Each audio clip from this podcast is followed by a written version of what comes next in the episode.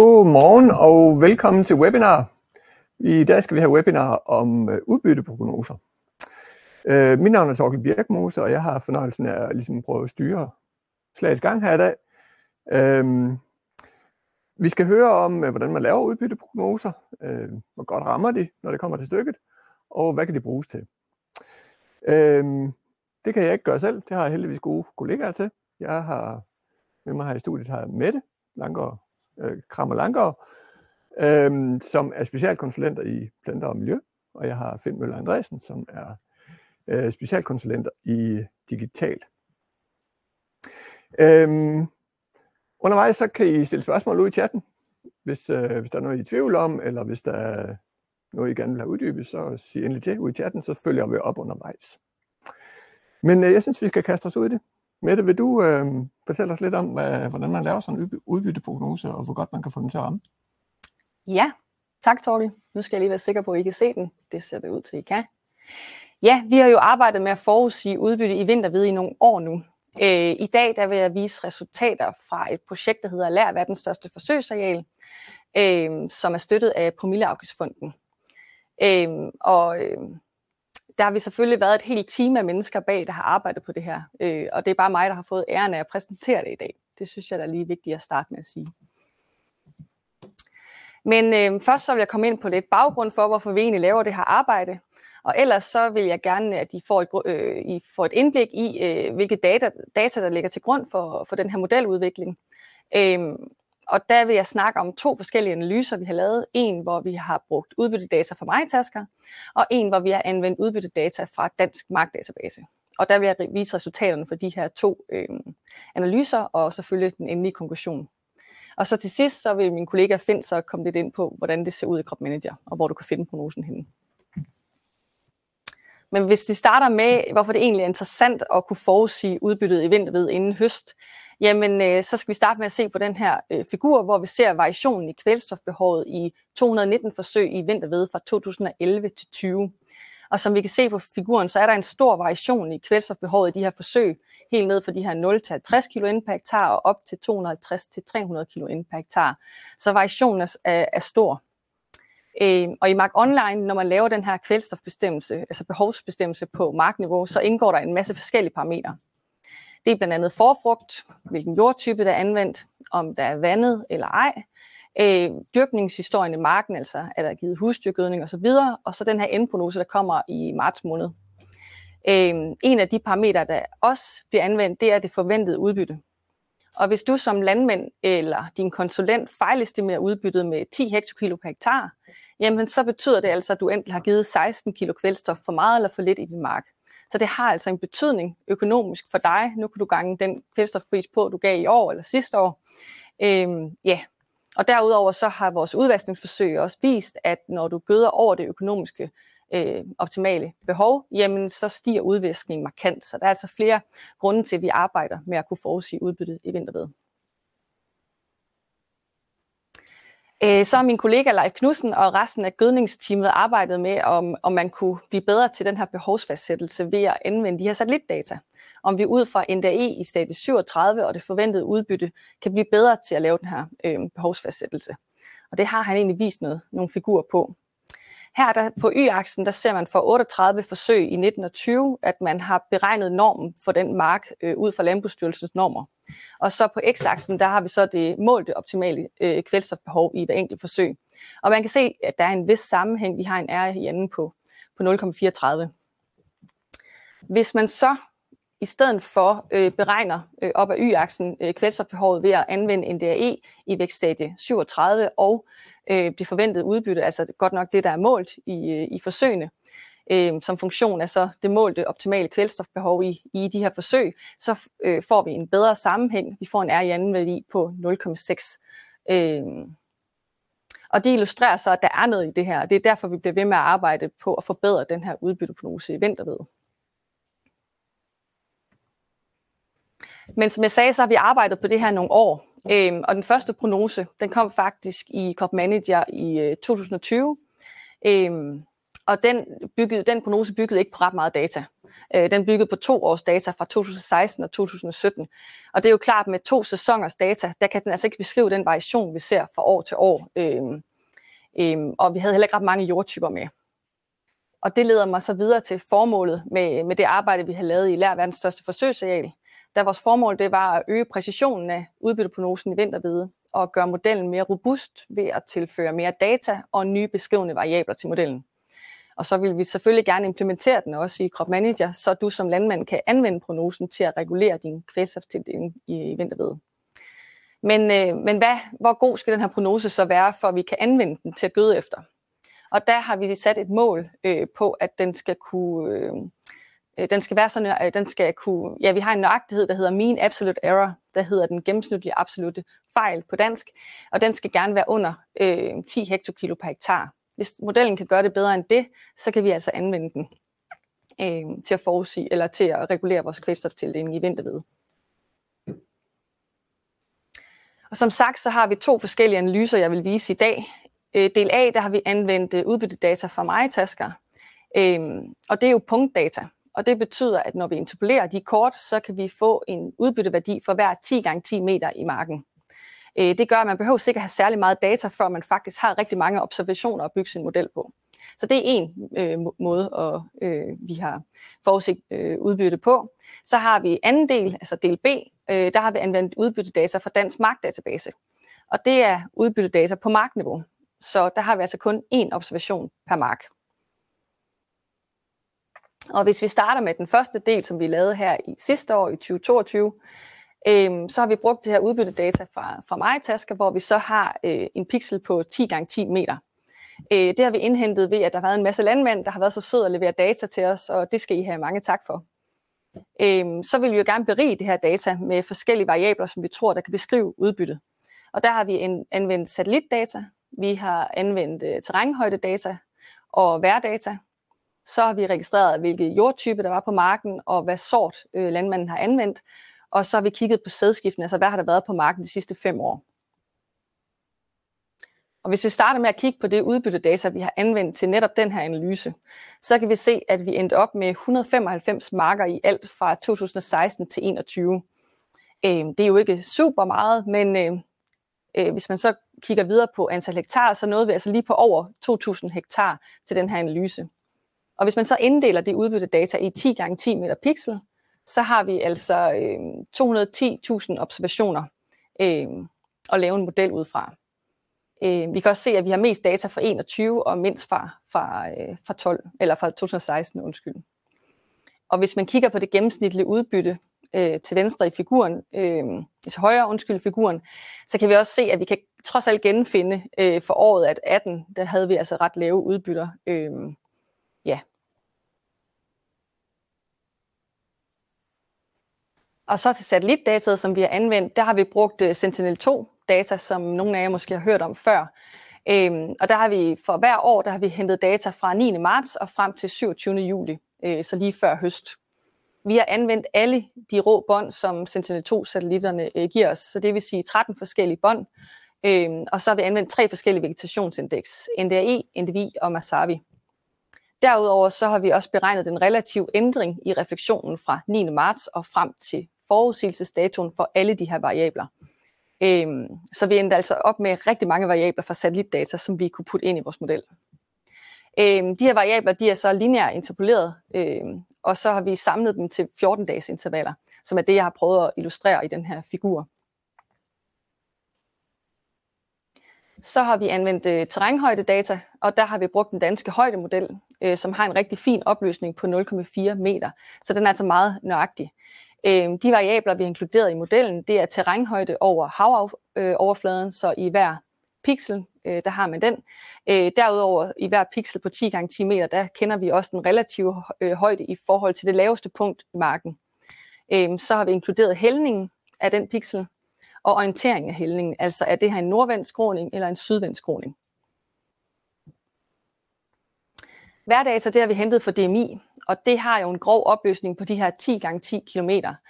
Øhm, og det betyder også, at for mange marker, selvom vi har en inddeling på 10 gange 10 meter i marken, så har de selvfølgelig samme øh, variabler. Øhm, og der har vi øh, luft- og jordtemperatur med, vi har nedbør, øh, fordampning og indstråling, og så har vi beregnet nogle afledte også som gennemsnit øh, standardafvielser og minimum og maksimum øh, gennem øh, den her tidsperiode fra 9. marts og frem til høst eller frem til prognosedatoen.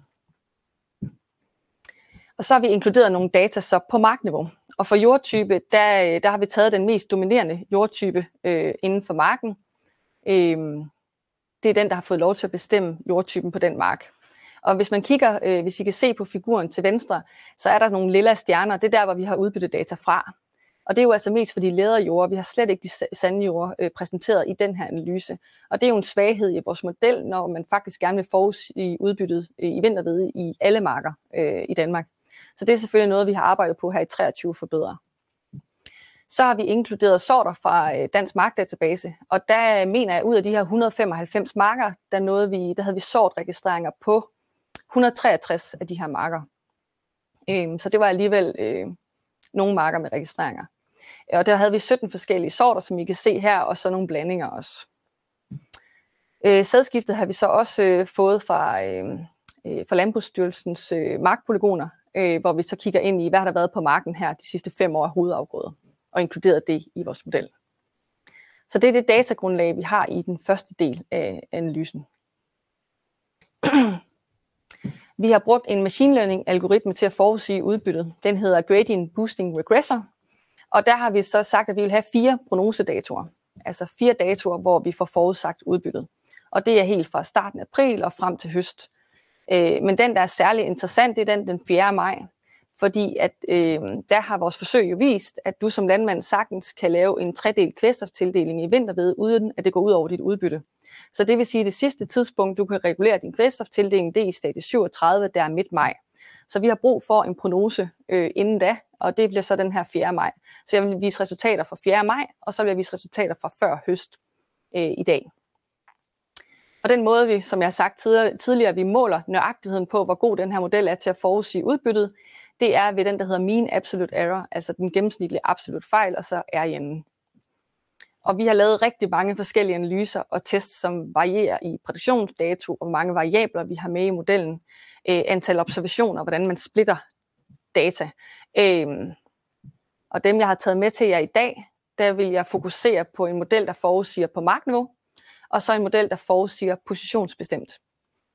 Øh, hvis vi starter med at kigge på den for markniveau, så har vi den 4. maj og 27. juli, vi gerne vil have en prognose for. Og der er der så de her øh, 195 observationer. Og det, der er mest interessant for jer som landmænd, det er, hvor godt den her prognose, den prædikterer udbyttet et år, hvor den faktisk ikke kender til udbytteniveauet. Og det er det, der hedder krydsvalidering med år. Så det, vi har gjort, det er, at vi har taget øh, et år ud af modellen, øh, og så har vi trænet på alle de andre år, og så har vi fået den til at forudsige udbyttet på det år. Og det har vi gjort for alle de år, der er i modellen, og det er det, der hedder krydsvalidering med år. Og så er det så sådan et vægtet gennemsnit, øh, man ser i forhold til, hvor god den, øh, de resultater er, øh, som vi opnår. Øhm, og det har vi så også gjort for positionsbestemt. Der er der bare lige en forskel. Vi har mange flere observationer. Der har vi altså de her 210.000 observationer øh, at lave vores model på. Øhm, ja. Og så til det spændende, resultaterne. Vi starter med udbytteforudsigelse på markniveau. Her der ser I de forudsagte udbytter øh, som funktion af det målte udbytte. Øh, og der kan vi se det for, for 16 til 21, at der er en rigtig fin sammenhæng mellem det forudsagte og det målte øh, udbytte marken. Så vi kan altså forudsige udbyttet øh, den 4. maj med en nøjagtighed på 6,5 hektokilo per hektar. Øh, så det er altså, der har vi jo nået det mål på, at den skulle være under 1 tons per hektar. Og vi kan også sige, at der er en rigtig god korrelation på 0,73. Så det her det er jo rigtig fine resultater 4. maj, som egentlig er det vigtige tidspunkt. Før høst, øh, der bliver korrelationen lidt bedre. Vi kan se en RIN på 0,82, og øh, vi kan nu forudsige udbyttet med en nøjagtighed på 5,5 hektokilo per hektar, så den bliver lidt bedre, når du kommer frem til høst. Og man kan sige, øh, hvorfor er det interessant? Jamen, man kan også anvende den til andet end at regulere kvælstof for. Øh, så blandt men, hvis du er svinebunden, så kunne det være, at du er interesseret i at finde ud af, jamen, hvor meget kan jeg regne med, der kommer ind i år fra min egen marker, og hvor meget har jeg behov for at købe øh, af foder. Øh, og det kan også være, at grovvareselskaberne kunne være interesseret i at få et estimat på, hvad de kan forvente, der kommer ind. Det kunne være, at de kunne have brugt det særligt i 22. Og så kommer vi så til, hvor god modellen er til at forudsige udbyttet øh, positionsbestemt, altså inden for hver 10 gange 10 meter. Og der er den jo noget højere, øh, og det har vi egentlig også regnet med. Der kan vi forudsige udbyttet med en nøjagtighed på 10,8 hektokilo per hektar 4. maj. Og vi kan også se, at koalitionen bliver dårligere. Øh, før høst er den forbedret en lille smule. Nu kan vi forudsige udbyttet før høst med en nøjagtighed på 10,7 hektokilo per hektar. Øh, ja. Så det var vores resultater fra den første analyse, som jo øh, er rigtig fine, men stadigvæk et ret begrænset datagrundlag.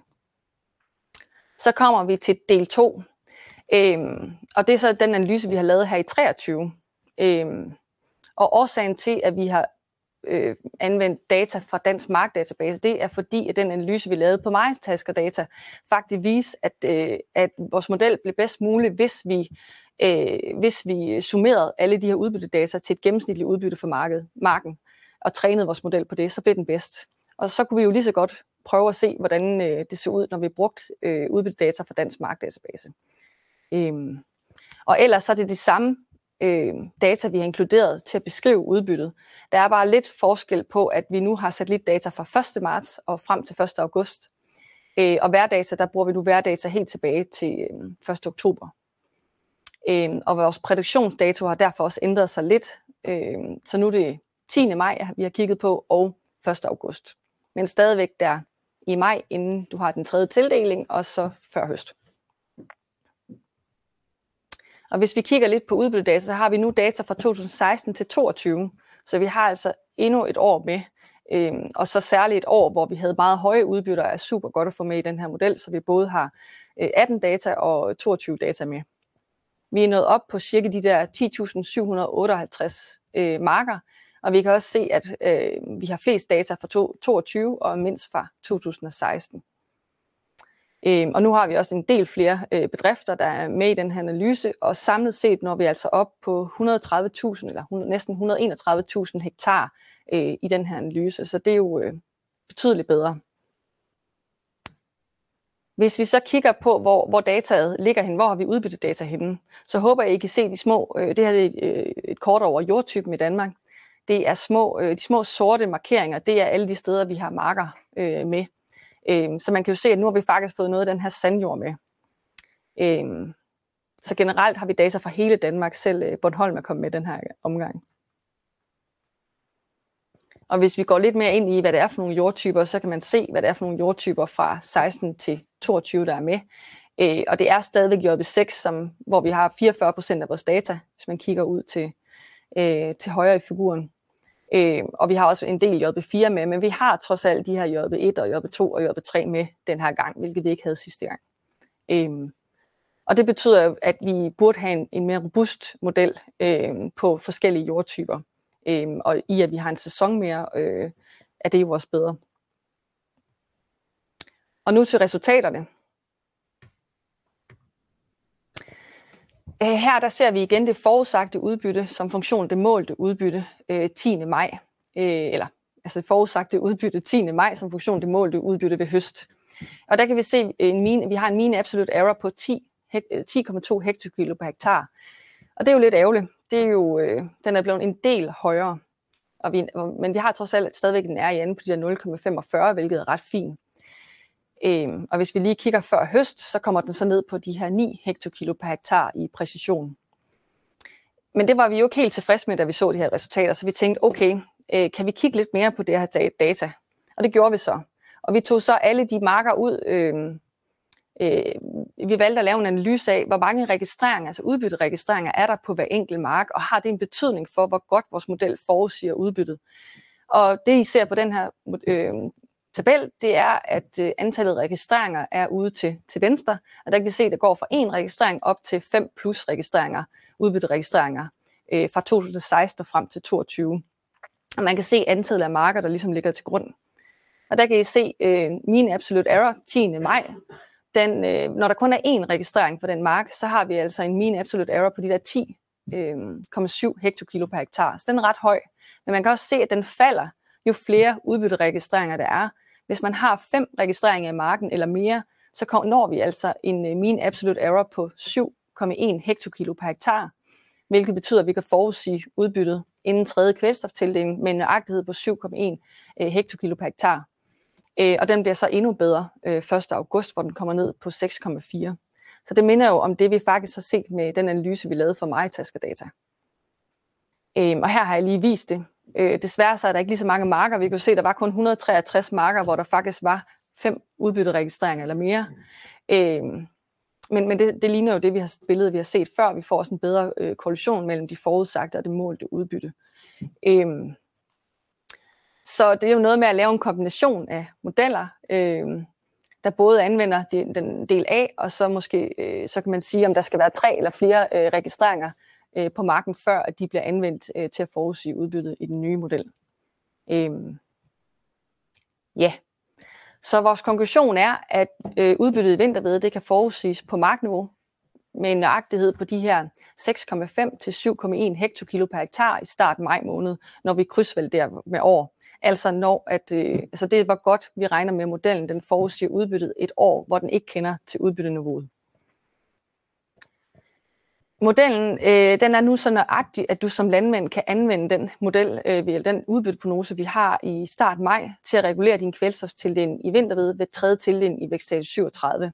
Det var også vores mål med det her arbejde, og det er jo super, at vi nu efter så mange års arbejde er kommet derned, hvor den er så nøjagtig. Og så øh, vil Fins at fortælle, at den model, der er inkluderet i Crop Manager på nuværende tidspunkt, det er den, vi lavede i 22, altså del A, som I har set. Øh, og vi vil selvfølgelig opdatere den med den bedst mulige model, øh, når det bliver muligt. Noget, der også er vigtigt at få ud af det her, det er, at antallet af udbytteregistrering i marken er altså vigtigt for, hvor god prognosen den er til at forudsige udbyttet i marken på netop dine marker. Så jo bedre du er til at få registreret dine udbytter, og jo mere vi får automatiseret den proces, så det sker automatisk, jo bedre bliver prognosen på dine marker. Øhm, det synes jeg også, vi har set sort på hvidt. Øhm, ja. Og det var egentlig det for mig. tak for det, Mette. Øhm, jeg vil gerne minde om, at uh, I kan skrive spørgsmål ned i, uh, i chatten, og uh, det har Morten gjort. Øhm, han skriver, hvad menes der med antal registreringer per mark? Er det fra mig tærskerne, eller hvor, hvor skal de registreringer komme fra? Det er jo sådan set, altså i, det kan Finn måske næsten snak, øh, forklare bedre, men, men øh, vi får jo udbytteregistreringer ind i dansk markdatabase på mange forskellige måder. Øh, der er nogen, der bruger øh, øh, farm tracking, og så er der været forske- forskellige applikationer. Øh, hvad er det, de hedder? Jeg kan ikke huske det. Øh, der er forskellige måder, de der udbytteregistreringer kommer ind på. På nuværende tidspunkt kommer de ikke ind for, øh, for udbyttemålerne. Er det ikke rigtigt nok? Jo, det er rigtigt. Ja, så, øh, så der, der er jo mange måder, det kan gøres på. Men vi håber jo på, at, øh, at øh, vi på et tidspunkt kan få det her udbyttedata fra, fra grovvareselskaberne. Det er jo noget, vi arbejder på, at den her udveksling af data kommer direkte ind i den markdatabase, så det sker automatisk, når I afvejer et læs ved, ved, ved DLG, eller DNS Agro, eller Vestjysk Andel. Øhm, så, øh, så det er ikke udbyttet data fra mig, Tasker, i lige nu. Jeg kan måske lige supplere med et spørgsmål om, hvad, altså det lyder som om, at I har haft enormt mange ting inde i modellen, og der er enormt mange parametre, som påvirker modellen. Mm. Men, men, men er det noget, som landmanden han skal ind og gøre en hel masse for, eller hvor kommer alle de data fra? Skal landmanden gøre noget ekstra? Hvad kan han Nej. gøre for at få en god prognose ud af den? Ja, altså det, I skal ikke gøre noget for at få den her prognose. Den kommer automatisk, og hvis I ikke har registreret sort, så får I også en forudsigelse. Den model, der ligger derinde nu, den øh, bliver en lille smule dårlig af, at der ikke er en, en sort registreret derinde. Så det er vigtigt, hvis I vil have den bedst mulige prognose på jeres marker, så skal I øh, sørge for at registrere udbyttet, hvad det er for en sort, I har anvendt. Øh, ja, så får I den bedst mulige øh, prognose på jeres marker. Øh, Jens Peter, han skriver, um, hvor klimarobust er modellen. Øh, for eksempel når vi ser på et år som 2023, så gav tørken jo et, en udbyttenedgang, som er svært at forudse i maj. Øh, det er det ene spørgsmål. Og det andet det er, hvornår begynder vi at lave en model til maltbyg, hvor gevinsten måske kan være større?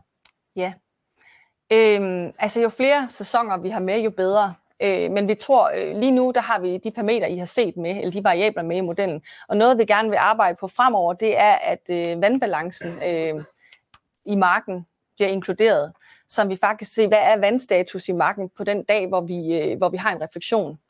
Øhm, og der håber vi jo, at hvis man kan se, at vi er tæt på tørkestress, at, at det kan hjælpe modellen til at blive bedre til at forudsige udbyttet.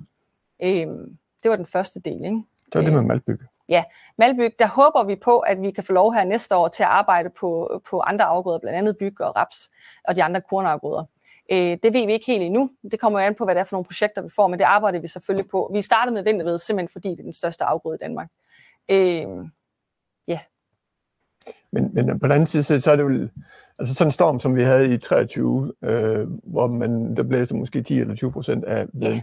Det kan vi jo umuligt forudsige mig. Det kommer jeg aldrig nogensinde til at kunne. Ja, det er noget, der forvirrer den ekstra. Det vil nok forvirre øh, lidt, ja. Men ikke desto mindre, så, så kan det jo komme med. Øh, så spørger Ibi Jensen, om klima det kan være en uforudset faktor. Det har vi sådan set været inde på. Mm. Øh, Frank Larsen spørger, om AI, altså kunstig intelligens, kan det bruges til at læse øh, med i data og dermed blive endnu bedre? Men, at læse i data? Ja, altså hvis man bruger kunstig intelligens, kan den så blive endnu bedre. Men det er vel egentlig det, I gør. Ja, det er machine learning. Det er kunstig intelligens, vi har brugt.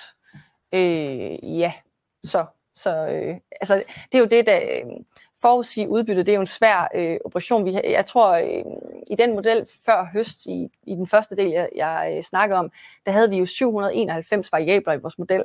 Det er jo noget, vi ikke plejer at kan håndtere med almindelig statistik. Der kan vi højst have sådan 5-6 stykker, øh, så, så går vi jo helt kold, hvor at det er jo det, øh, machine learning kan, altså kunstig intelligens, det er, at vi kan proppe rigtig meget data ind, øh, og så skal den selv finde den bedste sammenhæng.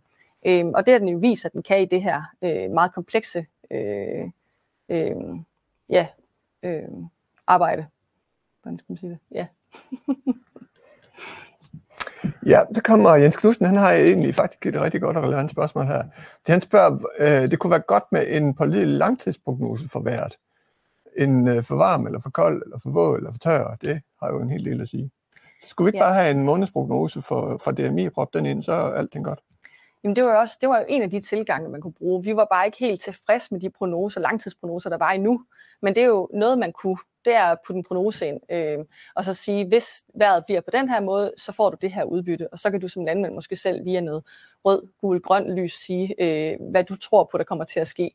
Øh, det er så der, hvor vores tilgang er, at vi, vi kunne godt tjekke, øh, tænke os at tjekke den her vandbalance først, fordi det kommer også lidt an på, hvad statusen er i jorden, øh, i forhold til, øh, hvor, hvor, hvor meget det påvirker udbyttet. Øh, ja.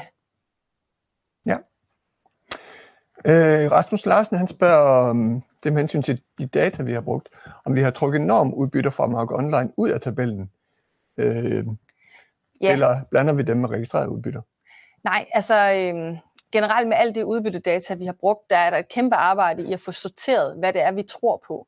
Og normudbytter, den er ret nem at tage ud, for det har vi jo en tabel med. Øh, jeg tror, at øh, da vi trak data ud fra Dansk Markdatabase, der startede vi med 400.000 marker øh, fra 16 til 22. Øh, og en del er jo dubletter, fordi så kan det være, at der er et normudbytte, der er måske et planlagt øh, ja, øh, udbytte, man regner med, man har reguleret, og så øh, har man måske registreret noget senere. Så der er et kæmpe arbejde i at oprense det her data, og det er også det, der gør, at vi kan faktisk godt komme måske ned på en bedre præcision, når vi lige får arbejdet lidt mere på det her resten af december måned, ved at netop få kigget ekstra godt på de der 10.000 marker, om vi nu tror på dem alle sammen. Men der er et, et meget stort arbejde i at få det oprenset, og det er der også for udbyttedata fra MyTasker det er forskellige udfordringer, de forskellige typer data har. Det er også derfor, jeg har delt det op i de to analyser. Øh, og så håbede jeg lidt på, at de fandt det samme, men øh, det er bare to meget forskellige typer udbyttedata. Ja, tak for det. Nu er vi uh, lidt forløbet til enden i, uh, i chatspørgsmålet, men hvis der er flere, så bare følg ind, så, så, så tager vi dem efter, Finn han har været på. Fordi nu vil Finn nemlig vise, uh, hvordan uh, Crowd Manager virker inde i, uh, nej, hvor, prognosen fungerer inde i Crowd Manager, og mhm. øh, også give et eksempel på, hvad den rent faktisk skal bruges til derinde. Værsgo, Finn. Ja, dit. tak for det. Øh, og så tror jeg lige, at vi skifter til, til min PC til at, at køre det her. Det er godt, og jeg skal lige fortælle lidt om, om, om værktøjssiden. Og øh, Crowd Manager vil jeg bare lige kort øh, skitsere. Det er jo øh, en del af Dansk Mærkdatabase øh, programsviden, og øh, at det, som er, er basis for rigtig meget af det her, det er jo det, der planlægges i Mark Online om vinteren og registreres om sommeren. Og øh, der er brutodækningen, før I går i gang med jeres analyser, er 90 procent af, af landmaterialet hvert år. Så, øh, så grundlaget er, er, er stort at starte på i hvert fald. Hvis vi skal gå, øh, gå øh, ind i øh, Crop Manager, hvor vi specielt har med, med prognoser at gøre, så, øh, så rammer man et sted, der hedder, øh, der hedder udbytteprognose. Og, øh, og det vil jeg egentlig lige switche til fra et dødt billede til et live billede. Sådan.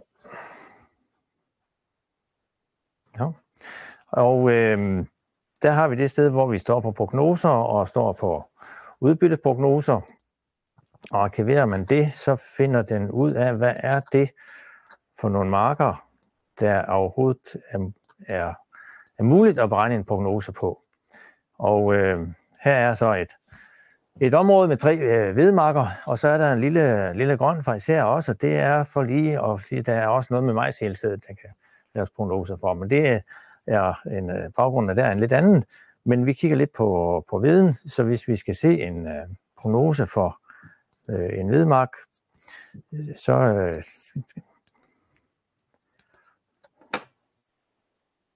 så skal vi lige ramme den ordentligt, så er den øh, fremme og, øh, og, og viser både øh, markgennemsnittet, og den viser også noget om, hvad vurderes det til inde i 10 x 10 meter felter inde i marken. Øhm, og øh, jeg tror egentlig, jeg vil switche tilbage til præsentationen for lige at fremhæve nogle andre ting nu. Det var her, vi var. Her vi var. Og så øh, snakker du noget om nogle datoer. Og den vi ser nu, det er en prognose for 2023, sådan som den kunne beregnes omkring 1. august 2023 på, øh, på, no, på modelsættet øh, fra øh, markdatatræningen, ikke, ikke den med, eller for mig, der skal, mig datatræningen. Den med øh, markdatabasetræningen, den er jo helt ny og er, er lige ved at blive, blive fordøjet. Og øh, der står den første i 8. Det vil sige, at den har, den har brugt øh, satellitbilleder lige før og lige efter første i 8. til at danne årets, det årets sidste prognose. Og øh, der var gennemsnittet på marken, som havde en rigtig fin, øh, øh det var den, der var nede på 5,6. 5,5. Ja. Og her er den så også ganget op på hele marken. Og øh, igen kan man køre rundt med musen inde i, inde i marken og se prognosen på de enkelte 10 x 10 meter øh, felter, som så havde en lidt større usikkerhed. Her er den lige vist for den, for den nærliggende mark for en anden mark, som ligger i samme, øh, samme niveau. Og øh, så vil jeg egentlig lige vise, at hvis man vil vide noget mere om modellerne herinde, så er der sådan en lille info-knap øh, op til højre, og trykker man på den, så får man den der øh, tekstblok frem, hvor man kan læse nærmere om modellen, og hvad de der modeldatoer og andet det betyder. Der, der bliver også uddybet, det, hvad er det for noget med den dato der. Og, øhm, øh, og der står også noget om, at, at øh, det er ikke sikkert, at man lige får noget på dagen, fordi at vi har den der praktiske begrænsning. Der skal altså være et skysfrit billede, både lige før og lige efter prognosedatoen. Og en prognosedato, det er ikke, det er ikke nødvendigvis den dag, du lige står på nu. Hvis du står den 5. august og beder om det her, hvis ikke der har været et nyt satellitbillede efter 1. august, Øh, så, øh, så vil den gå tilbage i tid og bruge det matematik i modellen, som, som var gældende på første i 7. i stedet for, hvis der har været billeder i juli. Hvad der i virkeligheden var en mangelvare i år. Men der var der hul i skyerne. og, øhm, og så står der også, øh, så står der også lidt smule om det her med, med forudsigelsen frem mod stadium 37 og, og, og, og i starten af maj. Og øh, hvis man kigger datolisten igennem her, så står der, at den starter 10. april og kommer med en ny prognose matematik 1. maj og 10. maj og 1. i 6., 1. i 7., 1. i 8. Og det var da en sjov, skæv dato, den der 10. i 5. Og det er så fordi, at det er der, at øh, uh, N-Tools-modellen til forudsigelse af restbehovet for kvælstof i vintervede, at der, der den, er, uh, den er valid. Og det handler jo om, at hvis man på på sådan en, øh, en vedmark har de to øh, tildelinger på plads, og så står vi ind i maj og skal lige finde ud af, hvad er det sidste, hvad er den, hvad er den bedste dressing i sidste omgang.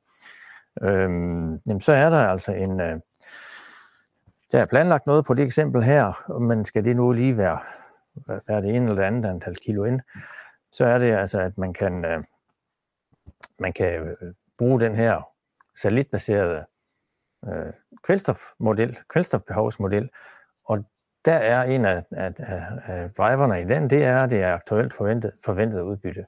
Så der er lige et lille øh, felt til at, at, at korrigere det forventede udbytte på markniveau, hvis man, hvis man gerne vil bruge prognosen. Og øh, det er markniveauet, det er ikke nede på pixels, og det stemmer jo sådan set også med, at øh, altså usikkerheden er var, i hvert fald på det tidspunkt alt for høj på pixelniveau. Så det er en mark-niveau-korrektion, øh, og det er også en, en, øh, en markniveau-korrektion for indbehov, der kommer ud af, ud af modellen.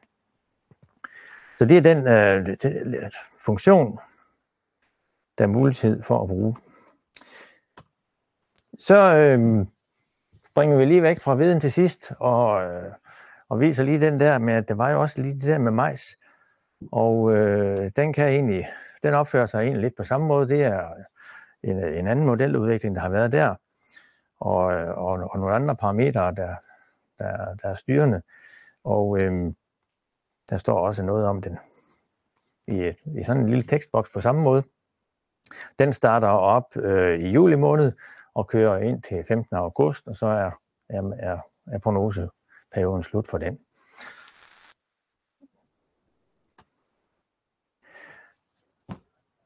Det er de to afgrøder, hvor er viden selvfølgelig er behandlet mest øh, i dag. Og øh, hele stoffet her kan vi tage spørgsmål og diskussion på nu om et øjeblik. Og ellers så, øh, øh så har vi også mulighed for at snakke videre på Plantekongressen i Jerning i, i, i januar. Ja, yes. tak for det, Finn. Øh, I husker bare at slå jer løs ud i chatten, hvis der er flere spørgsmål. Der er kommet et fra øh, Niels Peter Andersen, som spørger, om vi har set noget på øh, betydning på udbytte i forhold til kernestørrelsen i udsæden? Nej, det må jeg indrømme, det har vi ikke taget med endnu. Øhm, I starten der brugte vi jo kun satellitdata, og der var det meget vigtigt, at vi fik sort med, og det har så også vist sig at være en vigtig parameter, men vi er ikke nået at kigge på, på, på, på, på det, du snakker om her. Det må jeg indrømme. Der er grænser, trods alt, for ja. antallet af parametre, I har haft med. Ja. Men der er basis for at mere arbejde. Ja. sætte en parameter mere på. Øhm, jeg tænker, at øhm, I har ligesom øh, vist og fortalt, at det her det er jo et, et arbejde i udvikling. Det er jo ikke et, man lige bliver færdig med. Der er planer.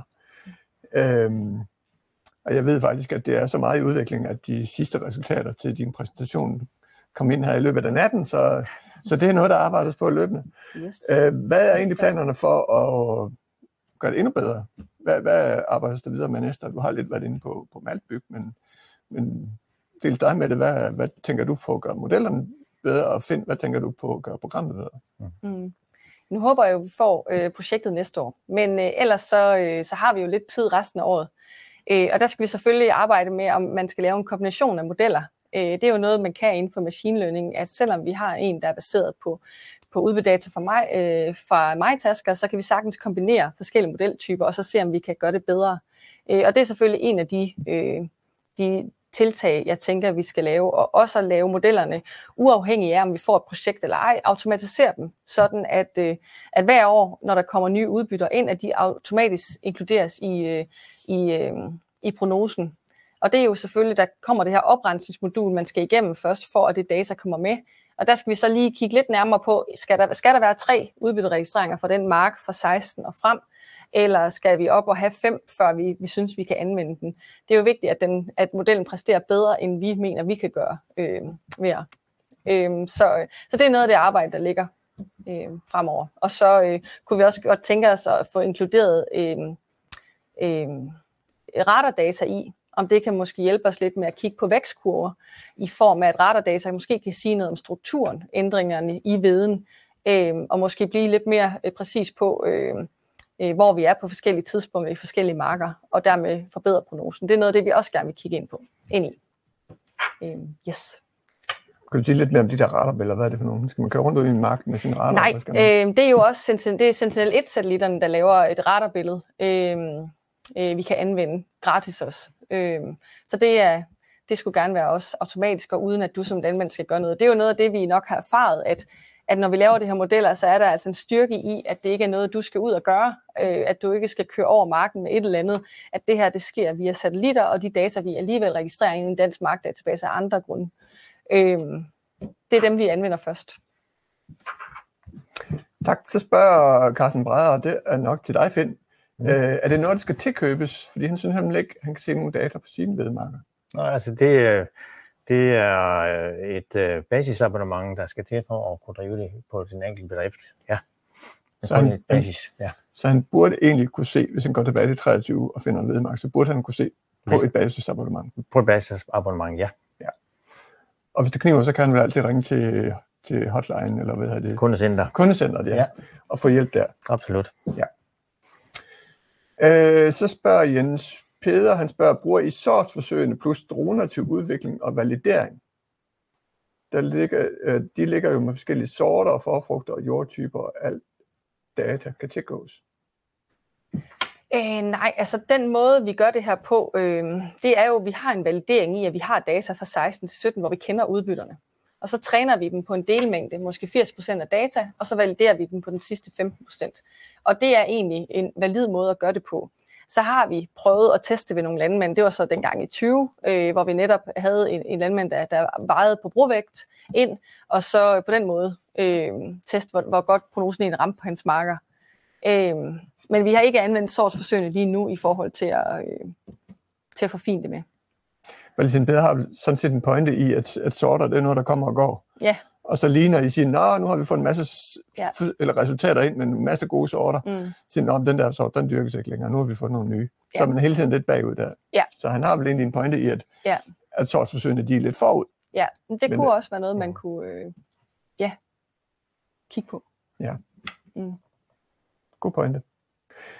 Øhm, nu er der ikke lige umiddelbart flere spørgsmål i chatten, men øh, i, kan, I kan nå det endnu. Øhm, så kan vi godt lige øh, samle lidt op. Øh, I mellemtiden så kan jeg måske øh, så småt begynde at runde af ved at, at sige, at det her det er jo eksempler på, at øh, jo bedre data, der ligger inde i øh, Mark Online, eller Farm Tracking, eller, hvor, eller Crop Manager, eller hvor man nu registrerer sine data, jo bedre data, der ligger derinde, jo bedre prognoser og forudsigelser og øh, hvad man ellers kan få ud af programmerne, kan man rent faktisk opnå. Så det kan være en opfordring øh, til, og hvis man har data liggende på sine hvedemarker for de sidste, de sidste år, og, men bare ikke kan få dem registreret inde i Crop Manager nu, Mm. så få dem derind, fordi at, øh, lige om lidt, så får man sådan en endnu bedre prognose ud, Yes. end hvis ikke man registrerer dem. Ja. Og det gælder ligesom, lige så vel som sorter. Med det kunne vise, at der er en hel del af, sine, af de datasæt, hvor der ikke var registreret sorter på. Mm. Få dem registreret, så datoer, det hele registreret. Yes. Jo bedre der kommer ind, jo bedre kommer det ud. Men det er også Ja. vigtigt lige som en slutning at sige, at, øh, at, øh, at øh, vi kan registrere nok så meget, men, men øh, satellitbillederne det er en meget vigtig øh, variabel i, øh, til at forudsige udbyttet. Så hvis du har en mark med rigtig meget øh, ukrudt i, jamen så kan satellitten ikke se forskel. Øh, så, så det er jo også noget, der, der vil blive påvirket. Men ved at man så kender udbytteniveauet på den mark fra flere år, så, så er det måske også reflekteret, hvis man er en af dem, der ikke lige får gjort så meget ved det, eller har resistent. Øh, så det er selvfølgelig også derfor, vi har fået de resultater, vi har. Og det der med at få, øh, få, få, få bedre udbyttedata ind i, i markdatabasen, altså det håber vi jo meget, det kan komme øh, stigende kvalitet i, i de kommende år. Der er sådan en, en lille smart funktion i farm tracking nu, hvor man kan registrere læs øh, fra hver enkelt vejning. Øh, og det, det altså hvis, hvis, man, hvis man bare får det ind i, øh, ind, ind i rutinerne, at man registrerer alle læsene, så får man jo også automatisk registreret udbytter ned på markniveau. Og det vil altså, hvis, hvis, hvis bare en vis procentdel af, af markerne havde den slags data at bære videre, så, så stiger potentialet kraftigt, vil jeg sige. Men det stiger, potentialet stiger jo også for den enkelte landmand og for den enkelte mark. Det er hvis han præcis, får- får præcis det. Præcis Så både- den. Modellerne bliver forbedret, og prognosen for den enkelte landmand og den enkelte mark Lige forbedret. præcis. Yes. Øh, så spørger Rasmus Larsen, øh, der kommer en ekstra usikkerhed ind i prognosen ved brug af en sortblanding frem for en ren sort. Er det rigtigt opforstået, forstået med det? En ekstra usikkerhed? Øh, ja, altså prognosen kan sagtens køre uden sort. Øh, og som sagt, så vil der også være en forsikring på, at, at så er der måske nogen, der er begyndt at udgå osv. Men sort øh, er en parameter i vores øh, model. Øh, og de sortsblandinger, vi har med, der mener jeg ikke, at det fremgår, hvad det er for en blanding. Så hvis vi bliver bedre til at definere og få det registreret, hvad det er for en blanding, man har, så kan det jo også begynde at være en, en parameter. Men lige nu, ja, der er en større usikkerhed, når det er en sortsblanding. Ja, og så spørger Jens Knudsen, eller han, det er en kommentar, tror jeg nærmere at finde. Uh, vi mangler kun registreret udbyttekort i Crop Manager. Ja. Og øh, det er, det, jeg, kan ikke, jeg, tør, jeg tør ikke lige stå og sige nogle dato. Vi arbejder på det, og vi er øh, i gang med noget, og øh, der var noget, som øh, vi viste på et andet webinar i går, hvor man kan ind i Crop Manager øh, kan se de øh, log-data fra det, der hedder ISO-XML-filer i sådan helt frit valg, og ikke bare de gødningsudbrindinger, man har. Hvis man har en ISO-XML-pakke fra en MyTasker, så kan man faktisk også gå ind og, og se den nu. Og, øh, og det, det vil være åbent, det vil være tilgængeligt nu i, øh, under, under tildelingslag. Under tildelingslag, ja. Øh, så det er, det er noget, vi lige er ved at, at lukke op for. Ja. Så det er på vej. Mange gode ting er på vej. øh, klokken den er ved at, og øh, den har rundet 9.45, så vi skal til at runde af. Jeg synes, vi har været godt rundt om emnet. Vi kom godt ind i, hvordan man laver de her prognoser, og hvad de kan bruges til. Og vi er kommet godt ind i, hvordan øh, man viser dem ind i, eller udnytter dem ind i uh, Crowd Manager. Så jeg vil øh, sige tak til jer to, og øh, jeg vil sige tak til jer, der lyttede med, og øh, ønsker jer en fortsat god dag. Og så tænker jeg, at vi ses ude til Plantekongressen. Tak for nu.